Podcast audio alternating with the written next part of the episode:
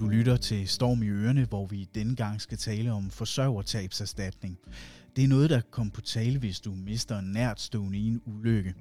For at forstå, hvad begrebet dækker over, får jeg denne gang hjælp af erstatningsadvokat Chapol N. Indgård fra Storm Advokatfirma. Velkommen til. Tak.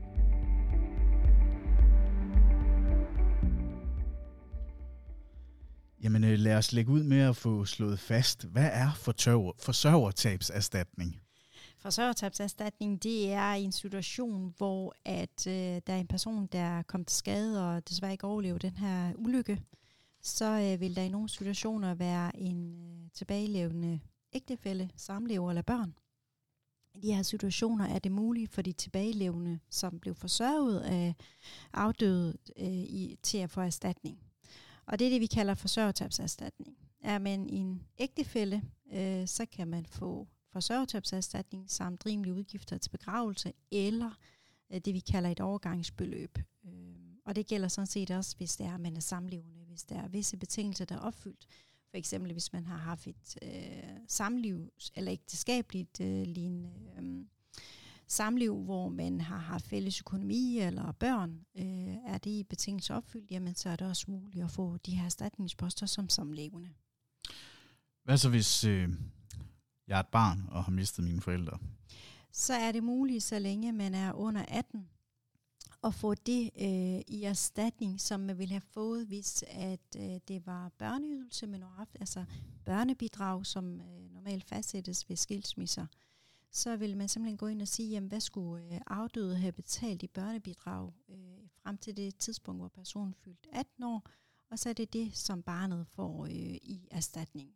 Indimellem er det også muligt at få forlænget øh, den periode til vedkommende bliver 24 år og er under uddannelse. Så det kan man søge om, øh, hvis det er, at øh, man er under uddannelse. Hvordan bliver det her øh, forsørgertabserstatning så beregnet, hvis øh, nu for eksempel min ægtefælle går bort? Så tager man udgangspunkt i, hvad øh, den afdøde vil have fået i erstatning for tab af erhvervsevne ved et tab af erhvervsevne på 100%. Og så er det faktisk 30% af den erstatning, man så vil give erstatning til den efterlevende. Okay. Hvad nu hvis jeg, øh, eller hvis nu at øh, min ægtefælle var pensionist, der vedkommende øh, gik bort. Hvad, hvordan forholder det sig så? Så er der en mulighed for at få forsørgertabserstatning, og så vil man fastsætte det som et minimumserstatning, som fremgår af loven. Så er der måske noget, øh, mange ikke er klar over, men, men man kan måske også få, øh, få erstatning for sådan noget som øh, begravelsesomkostninger, og så det, der hedder overgangsbeløb. Kan du prøve at forklare, hvad det går ud på?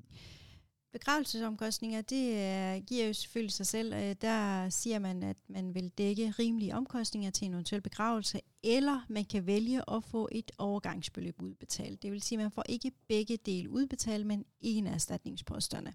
Overgangsbeløb er et fastsat beløb, øh, som reguleres hvert år, hvorimod rimelige begravelsesomkostninger, det kan variere, men der er det ligger tæt op af hinanden, de to erstatningsposter, så det er ikke fordi, man får dobbelt så meget over i den anden i forhold til den anden medmindre man selvfølgelig har sparsomlige begravelsesomkostninger.